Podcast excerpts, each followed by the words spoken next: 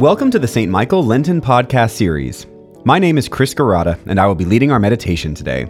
Our theme this Lent is You-Turn. Lent is a season when we can respond to Christ's love by turning and returning to God. Join us in this renewal process and become part of God's holy work in the world. 1 John chapter 1 puts it this way: If we have no sin, we deceive ourselves, and the truth is not in us. But if we confess our sins, God, who is faithful and just, will forgive our sins and cleanse us from all unrighteousness. A reading from Jeremiah chapter 22. The word of the Lord came to Jeremiah and said, Woe to him who builds his house by unrighteousness and his upper rooms by injustice, who makes his neighbors work for nothing and does not give them their wages, who says, I will build myself a spacious house with large upper rooms, and who cuts out windows for it, paneling it with cedar and painting it with vermilion. Are you a king because you compete in cedar?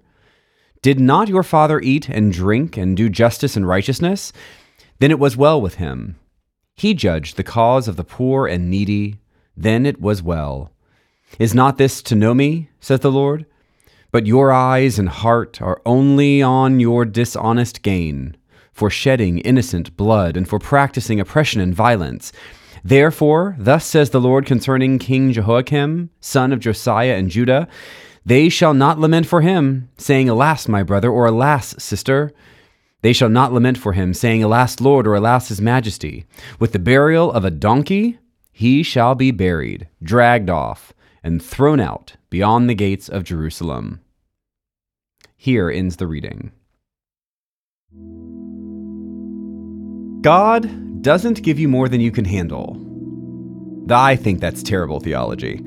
Our world is hard and life is messy, yet we're often taught to expect that through hard work and determination alone we can overcome anything life throws at us. Well intentioned people often use the quote, God doesn't give you more than you can handle, to turn the gospel of Jesus into the gospel of self confidence. The truth is that we can't handle what the world throws at us on our own, and God knows that. So that's why we have Jesus to walk with us every step of the way. Even with Jesus, we are still headstrong and individual, trying to make life work on our own. God tries to get our attention in countless ways, offering us opportunities to pivot and turn toward Him, to turn toward the good and the righteous and away from the temptations of the world. But we're not good at heeding God's call. In today's reading from Jeremiah, we hear that God has been trying to get the attention of His people for a very long time. Jeremiah was a prophet after the reign of Kings David and Solomon and before the fall of Jerusalem by the Babylonians. As a prophet, Jeremiah tried to get the people's attention on behalf of God so that they didn't live in ways that were so very counter to what God hoped for them. But they didn't listen. How often do we speak? And it seems like no one hears us.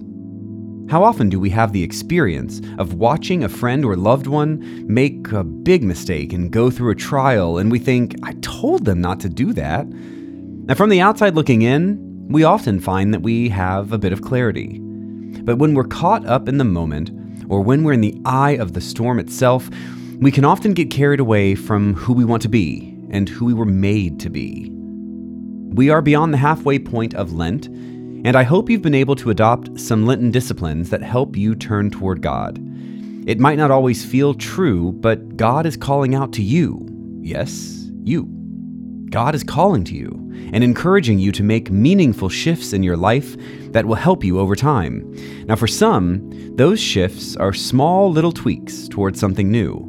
For others, it's like spinning completely around to go in the opposite direction. Think for a moment about how you spend your time. Think about what concerns or worries you. Think about what keeps you up at night. Each of us has a different experience of the world with unique concerns that weigh on us. But the gift, the truly good news of the gospel, is that we are not left alone in our struggles. We are coming close to the celebration of Palm Sunday and the beginning of Holy Week.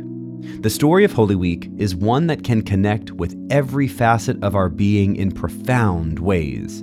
Most importantly, Holy Week proves to us that the world is broken and hurtful, that even Jesus himself must walk through the suffering and pain, and yet, on the other side of that suffering is a triumph that sets the world on a new path.